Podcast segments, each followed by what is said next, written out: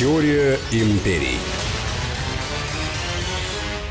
Здравствуйте, друзья, это «Теория империи», Сергей Судаков. И Анна Шафран, здравствуйте. Мы проводим параллели между Древним Римом и Соединенными Штатами Америки, поскольку известно, США, Америка построена по образу и подобию Древнего Рима, но если мы знаем, как события разворачивались когда-то, можем, соответственно, предполагать, как они будут развиваться и в будущем. И сегодня очередная серия нашей программы. Сегодня мы будем говорить о покорителях Америки и Рима. Конечно же. А, дело в том, что когда мы говорим о слове «само покорение», это а, основание чего-то нового. И когда мы говорим о том, что континент американский был открыт а, величайшим генуэзцем Колумбом, он отправился туда, нашел Индию и совершенно неправомерно назвал тех людей, кто наживает там, Индос – но, конечно же, какой, какими они индос были, потому что индос это и индейцы, индианцы, как угодно, но они никакого отношения не имели к Индии. И, конечно же, постепенно, шаг за шагом, э, Старый Свет начинает осваивать этот континент, но начинает осваивать путем тотального истребления и уничтожения так называемого большого местного кластера, который все равно называют индейцы. Почему я хочу связать данные события? Сейчас я немножко хочу рассказать про, кем же на самом деле были индейцы, были ли они а, развитыми, были ли они просто а, деревенщинами, как их называли в Старом Свете. Я хочу это связать, конечно же, с тем, что нам очень часто высмеивали в Риме, галлы. Ведь Рим без Большой Гальской империи, без длинноволосой Галлии, без тех же кельтов, он абсолютно непонятен и неизвестен – дело в том, что продвижение Рима было невозможно без того, чтобы постоянно не вести войну любой ценой, не отхватывать новые куски земли, не порабощать этот народ и не уничтожая его. Дело в том, что Рим для того, чтобы продвинуть свои границы, продвинуть свой фронтир, постоянно занимался уничтожением тех, кто был не согласен с превосходством Рима. Ну так вот, если мы начнем просто с а, банальных вещей, с тех, э, как переселенцы первые появляются в Америке, как они туда плывут, как они путешествуют, понятно, что лучшие избранные люди, они вряд ли могли оставить свои места насиженные и поехать открывать тот мир, где у них не было дома, крова, еды, не было никаких либо возможностей что-то посеять, непонятно было, как пережить зиму, Поэтому все те люди, которые отправляются, это люди либо гонимые папы, так называемые протестанты, которые понимают, что им нет а, места в Европе, и те люди, а, которые являются просто преступниками, такие классические гангстеры, которым терять, в общем-то, нечего, и у них два варианта, либо висельница, либо отрубание головы, либо поиск новой жизни. И вот эти люди устремляются на новый континент. А, первое, они пытаются образовать некую коммуну, небольшая коммуна появляется в Массачусетсе, но возникает одна проблема. А как им взаимодействовать с местными жителями? Понятно, что а, найти какого-то толмача, который знает ваш язык, достаточно сложно. Но, тем не менее, попытки изучить первый язык, они были. И вот а, первые попытки, первые толмачи, которые появлялись еще до 1630 года, конечно же, там уже люди проживали, и они достаточно пользовались большим спросом. Они могли перевести. Так вот, во время плавания длинного, а э, дистанции, например, от Великобритании э, до, от Англии до Соединенных Штатов Америки, плавание могло занимать от 10 до 16 недель. Это прилично. Так вот, э, в самые тяжелые переходы по 14-16 недель Экипаж, как правило, состоял из э, где-то 8-12 человек корабля, а перевозил он более 100 человек. И вот эти более 100 человек никогда не доплывали до Америки. А приплывало в лучшем случае 45, 47, 60 человек. Это просто потолок того, что доплывал. Постоянная качка, отсутствие воды, отсутствие еды. И практически каждый экипаж мог похвастаться тем, сколько людей они съели. 16 недель, то есть это 4 месяца. 4 месяца без суши, то есть без всяких остановок. Месяца. Совершенно верно. Вот они вышли и пошли. Удивительно. То есть это билет э, в один конец с неизвестным результатом. Вообще без шансов. И каждый, вот представляешь, каждый экипаж, который тогда отправлялся, рассказывал о том, как они ели трупы как они отрезали от них самые мягкие куски, выжаривали их, засаливали, потому что как-то надо было выжить. Они рассказывали, словно они были супергерои. Но когда эти истории узнавали индейцы, которым также пересказывали толмачи, они воспринимали это как чудовищное преступление. они говорили, что вот ни при каком раскладе мы не станем есть своих. Мы не станем э, каннибалами, которые будут есть детей и женщин. А многие американцы, так, называемые условно американцы, переселенцы, конечно же, правильные, они всегда говорили, что да, ели, да, сладковатый вкус мяса, но что делать? А первые, кто умирают, это дети и женщины. А, кстати говоря, женщины вкуснее, чем дети, потому что у них нет никакого привкуса. Отличное мясо. Индейцы, слышав это, они поняли, что это абсолютно не люди. С ними невозможно налаживать каких-либо диалогов, потому что если они готовы есть своих, то как они дальше будут честны и открыты своим сердцем перед богами, каким бы богам они ни молились. И вот тогда начинается постепенно меняться представление, а кто же такие были индейцы?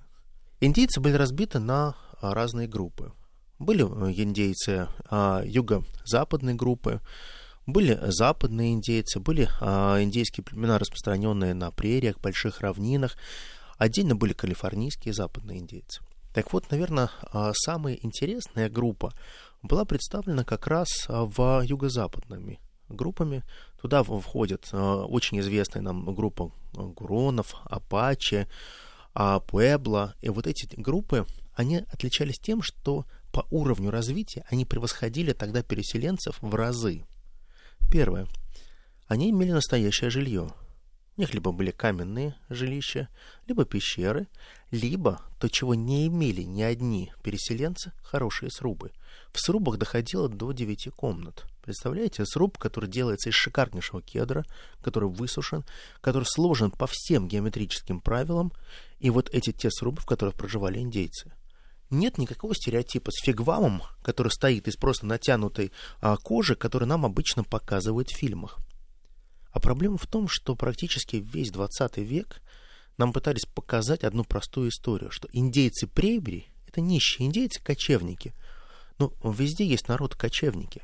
Они действительно проживали в, в таких фигвамах, где можно было просто натянуть шкуру, поставить четыре палки и переночевать потому что завтра надо было вдоль идти как раз преследовать бизонов. Настоящие индейцы жили в нормальных домах. Основное э, было очень сильно развито ювелирное искусство. Э, добывали огромное количество золота. Э, были очень плотные связи со всеми э, племенами индейцев, в том числе с теми племенами, которые проживали в Мексике. Я вам напомню, что, например, если вы посмотрите на Мексику того времени, например, Мексику 17 века и город Мехико, так вот, э, количество людей, которых проживало в Мехико, это было примерно пол Европы. То есть э, на тот момент, если это крупнейший, крупнейший мегаполис, о котором нам никогда не говорят. Нам всегда говорят, что это нищие бомжи, это какие-то отсталые э, полулюди это просто полуживотные, на которых невозможно даже обращать внимание. То есть на самом деле мощная, очень высоко развитая цивилизация. Совершенно. Ну, представляешь, а, они делают операции, они делают хирургические инструменты, а, они меняют зубы, а, они расшивают свою одежду камнями, закрепляя камень через сверление. А ты прекрасно знаешь, насколько тяжело просверлить камень драгоценный или полудрагоценный. Так вот, европейцы научились сверлить камни – примерно в то же время, когда а, индейцы их уже использовали лет 400. Но это так, к вопросу о том, что это они отсталые ребята, они ничего не умеют. Нам всегда показывают курительные трубки, всегда говорят, вот, а, всегда они курили табак, собирали табак, культивировали его и так далее. А вы в курсе, что, например, у индейцев или индусов, которые выращивали табак, было примерно 400 сортов табака. И они очень четко знали, какой крепкий, какой менее крепкий, какой выдержанный и как правильно его просушить. Они четко знали, где притянить табак, где, наоборот, э, его высветить, чтобы он был на солнце, чтобы было разное количество никотина в табачных листах. Но они же не развитые ребята, они же ничего не умеют. Поэтому я полагаю, что вот а, тот образ, который нам навязывает кинематограф, он не всегда верен. К тому же, вот запомните одну простую вещь. Нам очень часто говорят о том, что индийцы, индейцы всегда скакали на огромных, огромных, огромных лошадях. Лошади, они исчезли с североамериканского континента еще задолго до того, как там появляются первые индейцы. У них не было лошадей. Первые лошади приходят с испанскими завоевателями, когда индейцы отбивают этих лошадей, начинают их постепенно разводить, потом эти же лошади появляются уже опять же с испанцами, это становится фантастически эффективным э, способом продвижения. И именно индейцы отпускают в свободную выпас лошадей домашних, превращая их в настоящих мустангов. А нам рассказывали, что огромное количество стадов мустангов ходит по прериям, и вот эти дикие индейцы периодически пытаются их одомашнивать. Ничего подобного. Индейцы понимали, что заселение лошадьми — это есть некая экосистема, которую надо сохранить. И нужно шаг за шагом продвигаться для того, чтобы сохранять тот мир, который существует вокруг тебя. Да, они верили в разных богов. Но вот эти курительные трубки, это были абсолютно произведения искусства. Курительные трубки им позволяли подойти ближе к Богу, потому что эта курительная трубка могла передаваться 20 поколений. Ее настолько бережно курили, и она означала определенную преемственность отца, сына, внука, правнука. И через вдыхание одних и тех же порог, вдыхание одних и тех же а, а, айперона, а, можно было говорить, что есть определенная связь поколений. По большому счету, они были все очень сильными традиционалистами. Если бы сейчас мы это говорили бы, говорили, какая, например, была идеология у индейцев, конечно, они были консерваторы, классические консерваторы. Которые они за преемственность, не за сменяемость. Да, они, за, они абсолютно за преемственность. Это, это отлично. Это очень хорошо, потому что когда у тебя курс продвигается, то возникает определенное понимание того, что вот преемственность, она работает очень хорошо. Что, например, переселенцам очень сильно понравилось у индейцев? Это так называемая бинарная власть. Власть, которая принадлежит, с одной стороны, вождю, с другой стороны, существует очень серьезная власть, которая принадлежит жрецам, и третья, так называемая, это была так э, своего рода вече, собрание, а, собрание сведущих просветленных, которые представляли из себя некую законодательную касту, которые могли менять те законы, которые были установлены отцами, прадедами и предками. То есть, по большому счету, был большой совещательный орган, законодательная власть, была исполнительная власть, которая э, четко себя отождествляла с вождем, и был всегда духовный лидер. Вот духовный лидер, он всегда стоял по статусу гораздо выше, чем все остальные ветви власти, потому что он был гарантом этих ветвей власти. Ну, я просто напомню, что если мы откатимся, это все-таки примерно 1630 год, о котором я сейчас рассказываю. Вот просто ты говоришь, а я думаю, для чего нужно было мифологизировать э, все то, что связано с индейцами, э, весь тот мир, в котором они жили, а для того, чтобы оправдать себя, мы пришли и разрушили то, что не жизнеспособно и, в общем, не так ценно. Понимаешь, в чем дело? Когда ты убиваешь настоящую цивилизацию, так как это потом будет делать Рим, и, конечно, они, они это образ, конечно же, взяли из Рима, когда Рим уничтожал а, всех галлов, они делали то же самое. Подать тебе и рассказать, насколько они были развиты, насколько они были настоящими людьми, тебе станет их очень жалко. И ты скажешь, какие же вы чудовища, каннибалы, которые просто стали убивать людей, которые пришли к вам с добром. Кстати говоря, единственная сельскохозяйственная культура, которую выводили индейцы, это была индейка. Никого, кроме Токи, они не делали. Они не имели промышленного разведения. А вот э, индюшатину они разводили в промышленных масштабах. И когда я рассказывал уже, первые переселенцы пытались воровать их индеек, они ничего с ними сделать не могли, они были слишком жесткие, потому что они никогда не могли, не умели приготовить эту индейку. Голодали очень сильно. Индейцы же дарили им не только индюшатину, они научили ее правильно готовить, правильно отварить, правильно запечь, сделать так, чтобы она была абсолютно мягкая и съедобная. Они давали а, и делились а, огромным количеством маиса, бобовыми, рисом, они делились зерном. То есть, по большому счету, они отнеслись к переселенцам как абсолютно тем братьям, которые когда-то ошиблись. Да, есть подонки, да, есть негодяи, но не все. Они отдавали огромное количество того, что у них было но за это они очень сильно поплатились. За то добро, которое они сделали этим переселенцам. Потому что если мы посмотрим историю, мы увидим, как шаг за шагом переселенцы, которые будут строить свои форты, которые будут укреплять свои границы, которые будут зачищать землю, где когда-то жили другие племена, индейцы, они будут ее превращать в выжженные равнины, показывая, что история меняется. А если мы внимательно откроем учебники современной Америки, для детей, для школьников, где ну, будет э, целая глава про переселенцев, то мы увидим, что как таковых переселенцы, они никого не убивали, они просто занимали пустые, высушенные и выжженные солнцем земли. А индейцев было настолько мало, что они уже сами практически проживали в резервациях. Мы сейчас прервемся ненадолго. Сергей Судаков, Анна Шафран, «Теория империй». Сегодня мы говорим о покорителях Америки и Рима. Теория империй.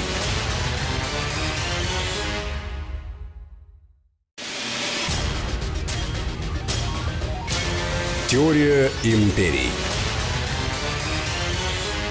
Теория империи. Сергей Судаков, Анна Шафран. Мы продолжаем. Сергей, э, есть такая история, а, которая гласит о том, что одеялами, зараженными оспой, вытравливали индейцев.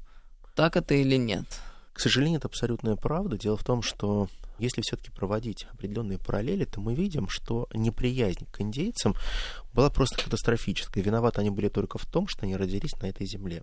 Они были виноваты в том, что они стали той помехой, которая мешает осваивать более плодородные земли, которые были почему-то захвачены до того, как туда пришли белые переселенцы. Ну, такие негодяи. В 1763 году, в канун подписания Парижского договора, Англичане, прекрасно понимая, что ту борьбу, которую они ведут с индейцами, они чудовищно проигрывают. А, я напомню, что в 1763 году возникает а, такая совершенно сложная ситуация для а, переселенцев, когда великий вождь Пантиак, его именем, кстати говоря, будет названа целая автомобильная марка, он объединяет вокруг себя разные племена и дает очень жесткий, жестокий отпор англичанам. Ничего они не могут с ним сделать, потому что он понял, что партизанская война — это то, что может истрепать любую армию. И э, шаг за шагом он продвигается и делает все для того, чтобы просто изничтожить этих англичан. Тогда англичане начинают понимать, а что же можно было делать дальше. Говорит, так, а они знали, что очень плохая восприимчивость у них к новым продуктам у индейцев. Они не могут пить, например. То есть, по большому счету, они пьянели там с 50 грамм виски просто были пьяны словно так, словно они выпили там 2 литра этого виски. Просто сразу 50 грамм и в стельку. Не переваривался алкоголь. Не было того, что этот алкоголь мог бы каким-то образом расщеплять. Он автоматически попадал в кровь и очень сильно ударял по здоровью. И вот тогда а, начинается среди англичан эпидемия оспы. Они подумали, вот те люди, пока еще они не померли от этого э, оспы, они стали свозить э, тысячи одеял, в, которых каждый день нужно было каждого больного оспой закутать пытались говорить всем тем, кто уже был заражен, что они делают самое благое дело, а потом целые обозы с этой оспой привозили под видом а, милосердия. Они были одеты во многие в монашеские одежды и говорили, а, Господь милостив к вам, мы готовы вам раздать а, теплое одеяло, поэтому если вы будете мучиться, будет холодно и так далее, обязательно закутайтесь в это одеяло. Таким образом, им удалось заразить несколько тысяч человек которые впоследствии начали заражать других, и вымирание произошло просто катастрофическое.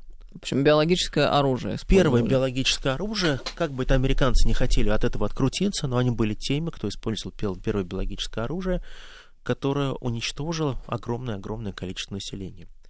Вот если мы суммарно посмотрим, то, например, за 500 лет американского присутствия на континенте, или э, так называемых со времен первых переселенцев, число индейцев было сокращено а, примерно на 90 миллионов.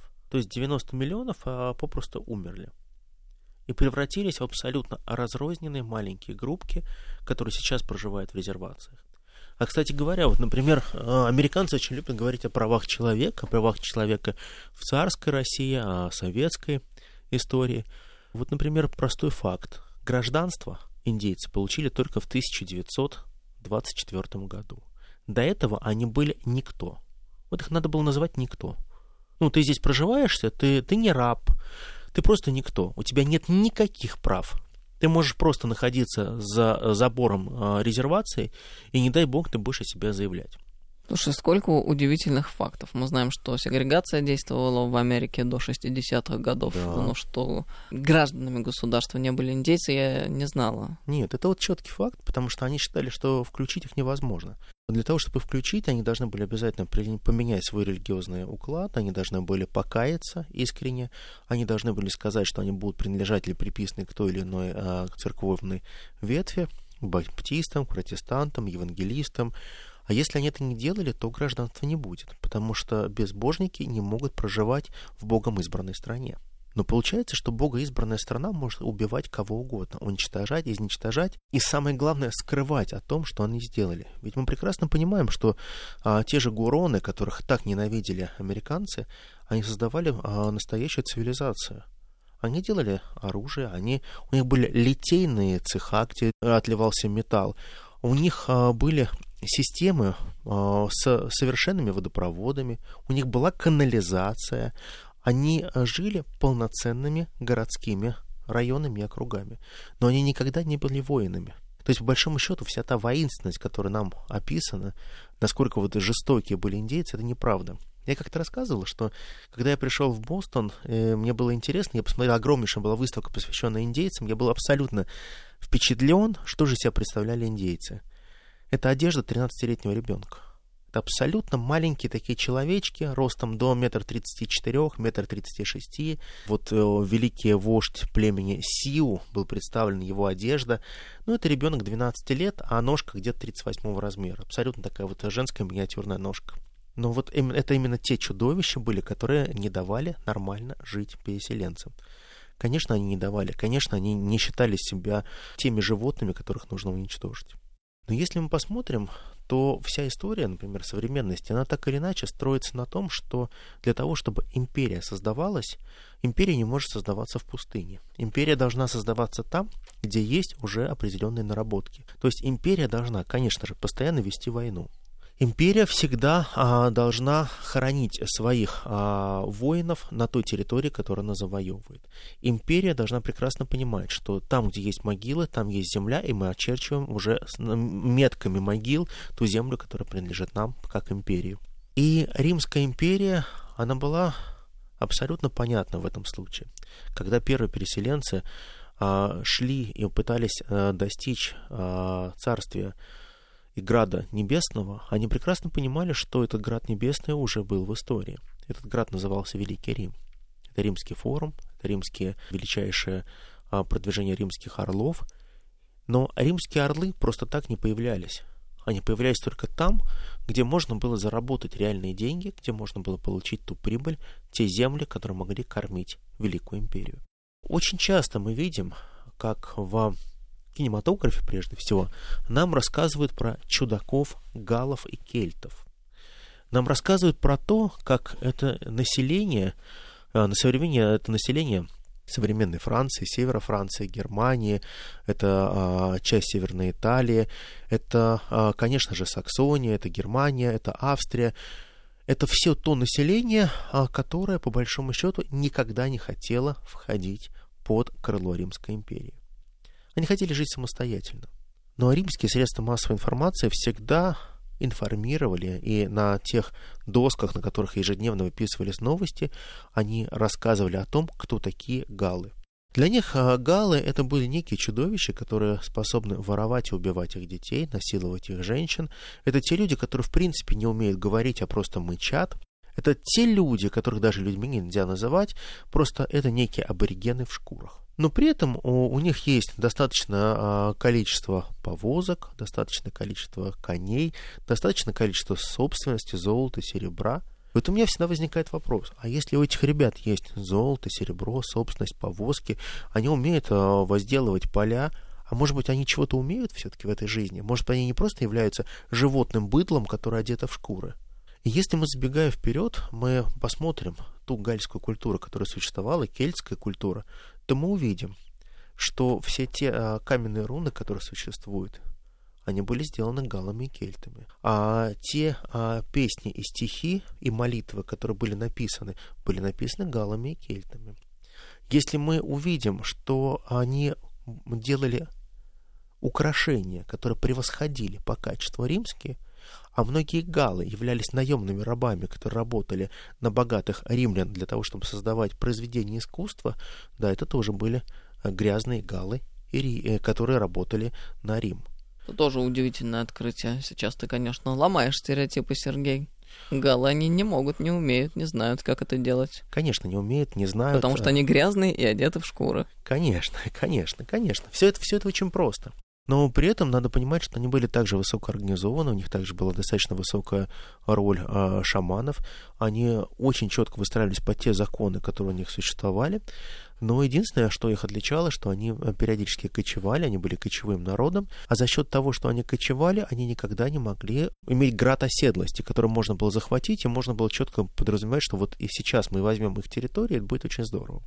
Первое, зачем нужны были галы, почему с ними так часто были стычки, и уже большая настоящая война произошла уже при Гае Юлии Цезаре, когда он пошел воевать в длинноволосую Галию, это, конечно же, их ресурсы. Потому что они также занимались набегами, они также выстраивали некую свою прото- или мета-империю. Потому что галы прекрасно понимали, что а, некая мета-империя, которую они создавали, контролирует достаточно большую часть Европы, а, они создавали это достаточно эффективно. Я даже напомню, что, например, а, галы научились фильтровать воду. Они делали специальные такие вот трубочки, высверливали их, набивали их а, жженным углем, а, пеплом. Туда забивали специальные решеточки, ставили, ставили туда песок, и через вот это все дело они процеживали мутную воду, чтобы не отравиться, чтобы пить более-менее чистую воду. Но это к тому, что галы никогда не умели ничего делать. Как нам показывает кинематограф, они обладали только некими магическими э, данными, которые могли сделать из них суперсильных героев, которые могли посмеяться над римлянами. На самом деле, с точки зрения военной подготовки, галы а, были абсолютно не разрознены. У них были стычки между собой, стычки между разными племенами, но в целом, когда нужно было выстраиваться в военный порядок, они были достаточно четко структурированы. У них а, были принцип а, построения очень похожий на римские. Были римские регионы, то есть были десятники, были сотники, были тысячники, и при этом они очень хорошо владели умением быть блестящими кавалеристами и быть блестящими наездниками. Например, а, тот же Рим прекрасно понимал, что без конницы армия ничего не стоит. Но создать свою конницу было очень тяжело.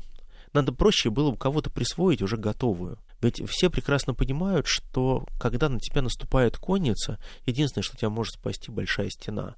А если ты находишься в просторе, где нет какой-либо стены, то конница тебя попросту сметет. Это, по большому счету, все равно, что идут танки. Поэтому вот э, когда вы видите а, длинные копья, в фильмах вам показывают, это копья, которые не бросали в кого-то. Эти копья существовали только для того, чтобы упереть их очень плотно в землю, сделать второй упор под углом примерно 45 градусов. Это то, что подставлялось под грудь коня, чтобы именно снести конницу. Потому что когда первые там 200-300 животных уже будут убиты, остальные через эту гору, а, гору трупов вряд ли смогут пройти. А, воины будут вынуждены спешиться, и в пешем бою, например, римляне они, конечно, могли сделать очень многое. Но первое столкновение Рима с галами показывает, что римляне ничего с ними сделать не могут. И вот тогда римляне используют те же технологии, которые потом используют уже завоеватели Америки. Проказа. Они не знали, как это называется, но они знали, что человек может вдруг начать гнить. С человека лоскутами сходила кожа. Именно это постигнет в конце жизни Луция Корнелия Сулу, когда он потеряет все зубы, волосы, а кожа с него будет сходить лоскутами. Практически два года своей жизни он будет находиться в масле и в жиру, вытопленном из курдюка баранов. Кошмар, какая чудовищная картина огромное количество было зараженных этой болезнью, потому что нам обычно рассказывают, что это та болезнь, которая была исключительно в средние века, когда по улицам прогоняли прокаженных, на которых одевали колокольчики, чтобы все остальные могли разбежаться, не дай бог, не заразиться проказой, потому что лекарства против проказы нет. Прокаженных людей из Италийского союза одевали и специально отправляли в хороших одеждах, в знатных одеждах, отправляли к гальским послам. То есть они были как послы, которые были, должны были донести некие факты, договоренности и так далее. В реальности Рим засылал тех, кто нес смерть. Потому что любой контакт означает, что вы уже заражены. И эта же проказа также будет убивать и убивать и убивать. Римляне очень часто травили ту воду, которую пили галы и кельты. Когда происходили осады, они специально сжигали огромное количество пространств э, земли, лесов, чтобы выжигать галлов и кельтов. Огонь сжигал абсолютно все. Неважно, кто погибнет, какие тысячи гектар леса сгорят. Главное, что там погибнут ваши враги. И задача была очень простая. Максимально уменьшить количество галлов, потому что галлы являются теми, кто никогда не смогут быть настоящими италийцами. Слишком уж свободны они. Слишком уж они неадаптивные. Точно так же, как не были адаптивны индейцы. Ведь индейцы могли каким-то образом покаяться, могли каким-то образом стать частью большой цивилизации, которая строит Соединенные Штаты Америки, но не стали. Они все равно остались верны своим принципам. Они остались верны своему дому. Они остались теми, кто до конца готов воевать за свою свободу и независимость. И они не смогли преклонить колени перед теми завоевателями, которые убили десятки их поколений и сотни тысяч их соплеменников. То же самое будет происходить и с галлами.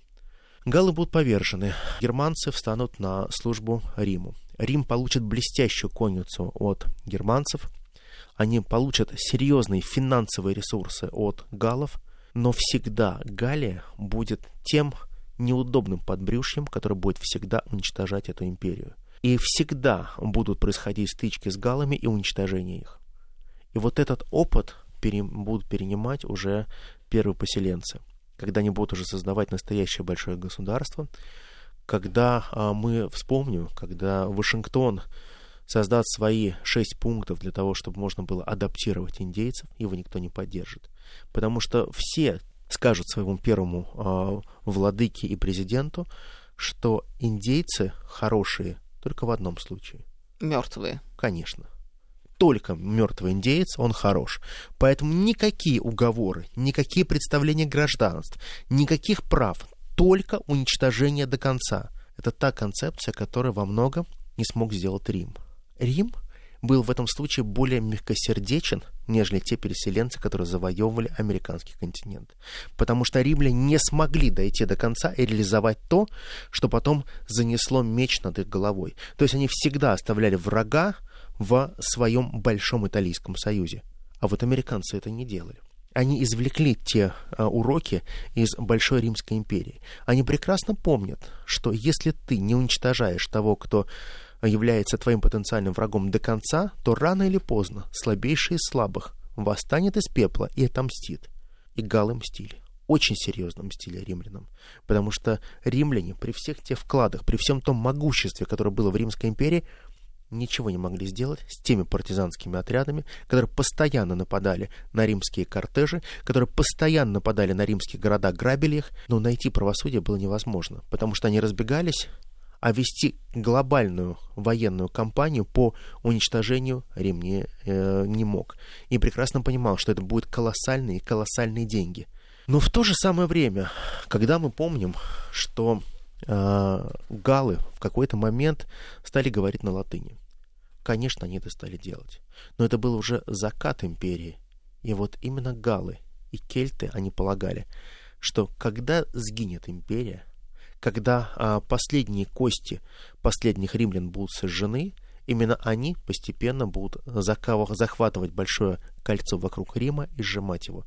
Потому что они искренне верили в то, что в какой-то момент, восстав, они смогут построить свою настоящую Гальскую империю.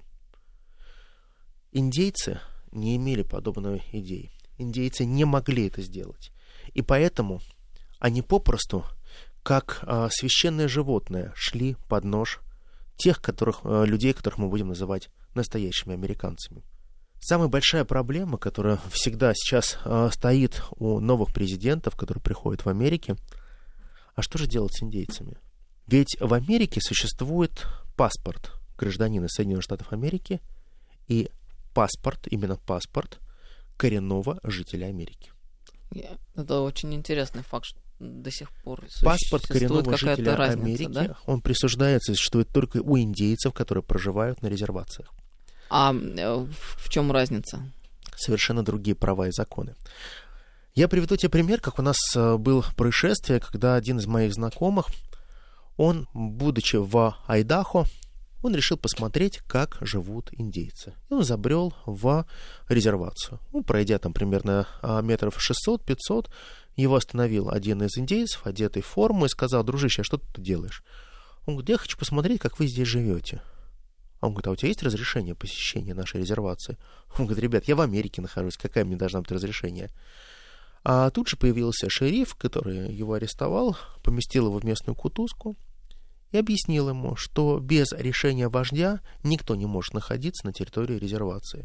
И только сначала, электронно оплатив сбор, можно прийти действительно посмотреть, как мы живем, какой у нас быт и так далее. А, очень долгая история тянулась. В итоге а, судебное разбирательство, 8 а, тысяч долларов, его отпустили, и он благополучно покинул резервацию. На сегодняшний день вот те крошечные остатки индейцев, которые проживают в резервациях, они получили достаточно широкие права того, что они могут делать только в рамках своей резервации.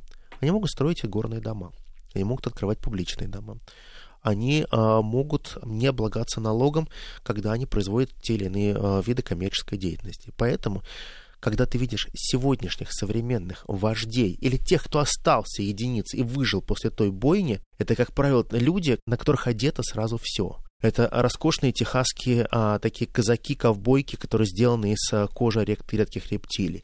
Это куртки из редких рептилий. Это огромные камни в ушах и на руках огромные перстни там с 30-каратными а, алмазами. Ездят они на Роллс-Ройсах. И ты когда смотришь, я увидел такое вот чудо, я сначала думал, что это какой-то кич. Я спросил, а что это, кто это? Он говорит, ой, это великий вождь вот оттуда-то, оттуда-то, из Юкона. У него там небольшая резервация, у него есть там два казино своих. А я спросил, а сколько же их всего осталось? Ну, по большому счету, от всего населения Америки их меньше одного процента. И вот этот один процент по сегодняшний день остается в этих резервациях и искренне пытается бороться с большой-большой настоящей империей. Очень интересно, спасибо большое, Спасибо Сергей. огромное. Это была программа «Теория империи». Сергей Судаков. И Анна Шафран. До новых встреч. Всего доброго, друзья. Спасибо, всего хорошего. Теория империй.